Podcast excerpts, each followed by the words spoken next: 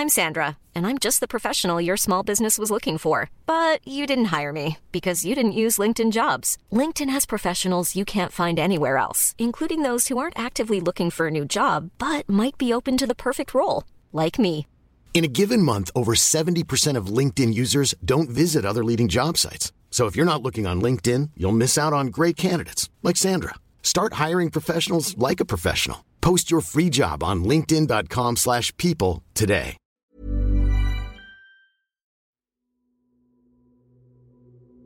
Hey everyone, this is Bob Berman. and Jim Metzner, and this is, Astounding Universe. and today, an object that we see in the sky all the time. We totally take it for granted, but today you're going to get us thinking about in ways we've never thought before. It's got the shortest name of any star. Every day there's this ball of fire that's moving across the sky. Who's picking up on that? We don't because we're just so accustomed to it. So I just thought, yeah, everybody knows it's big, it's bright, it's hot, life depends on it, all that, blah, blah, blah. We heard it all starting in grade school. But what are the mind blowing fundamentals behind this? And I thought, could that be expressed in one or two or three thoughts, like amazing things? The answer is yes. Okay, so all of that light and heat, it comes from, it turns out, not from that ball that we can see, because sometimes when it's a little bit cloudy, you can see the sun through it safely and you, you see that, that sun's disk.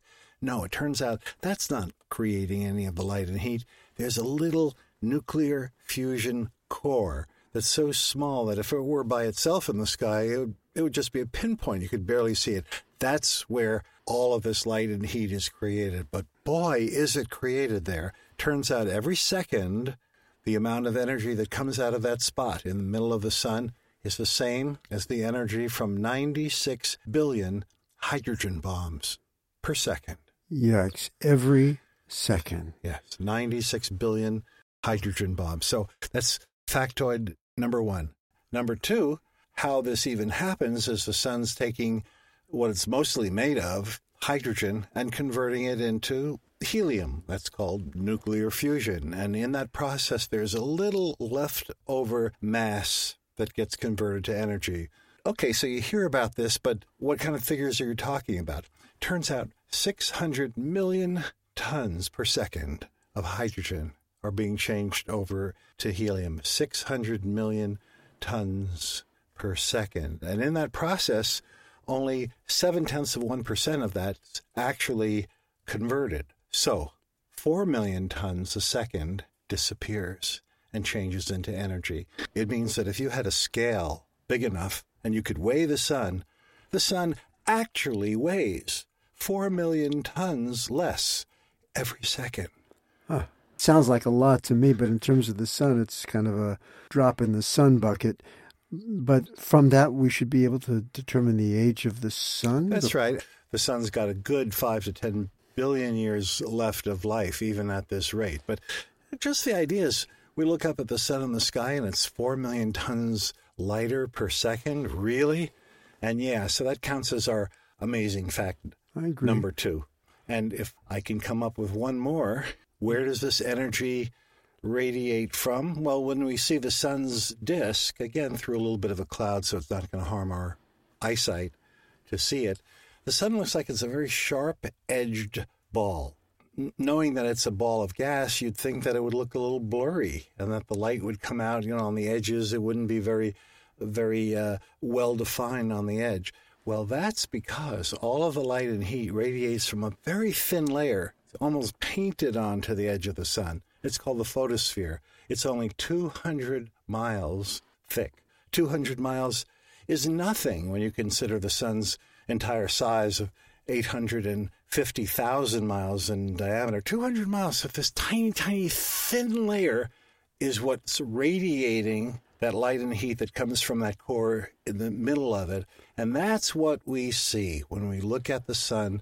We're just seeing that thin outer photosphere layer, which is why it looks so sharp. So it's like a sort of like a membrane almost. Yes. Is that unique to our sun, or do all stars have that? Stars of the solar type, what we call spectral class G, have that. And stars of different masses have different thicknesses and their and densities on their edges. The function of this photosphere is, in a sense, to I don't know. I'm thinking of uh, the way uh, a light bulb, uh, the glass of a light bulb, contains the light of a light bulb. Is there anything like that? Mm. What's the physics of it? Well, maybe in a frosted bulb that would be a good analogy because that that's what seems to be glowing. Mm. That frosting is what's giving off that light and the heat. Is it just a visual thing, or is it actually containing the heat of the sun? Is it well both? That's the layer that you commonly see is 11,000 degrees Fahrenheit. And when people talk about how hot is the sun or how hot is the sun's surface, they're talking about that, the photosphere. It's a gaseous surface, but it very much is a a surface layer because, uh, as I said, it's not just gassy all the way through. It's really a particular function. And there you have it. As we go through the winter months, there's some sun facts to keep you warm. I'm Jim Metzner. And I'm Bob Berman. See you next time on Astounding Universe.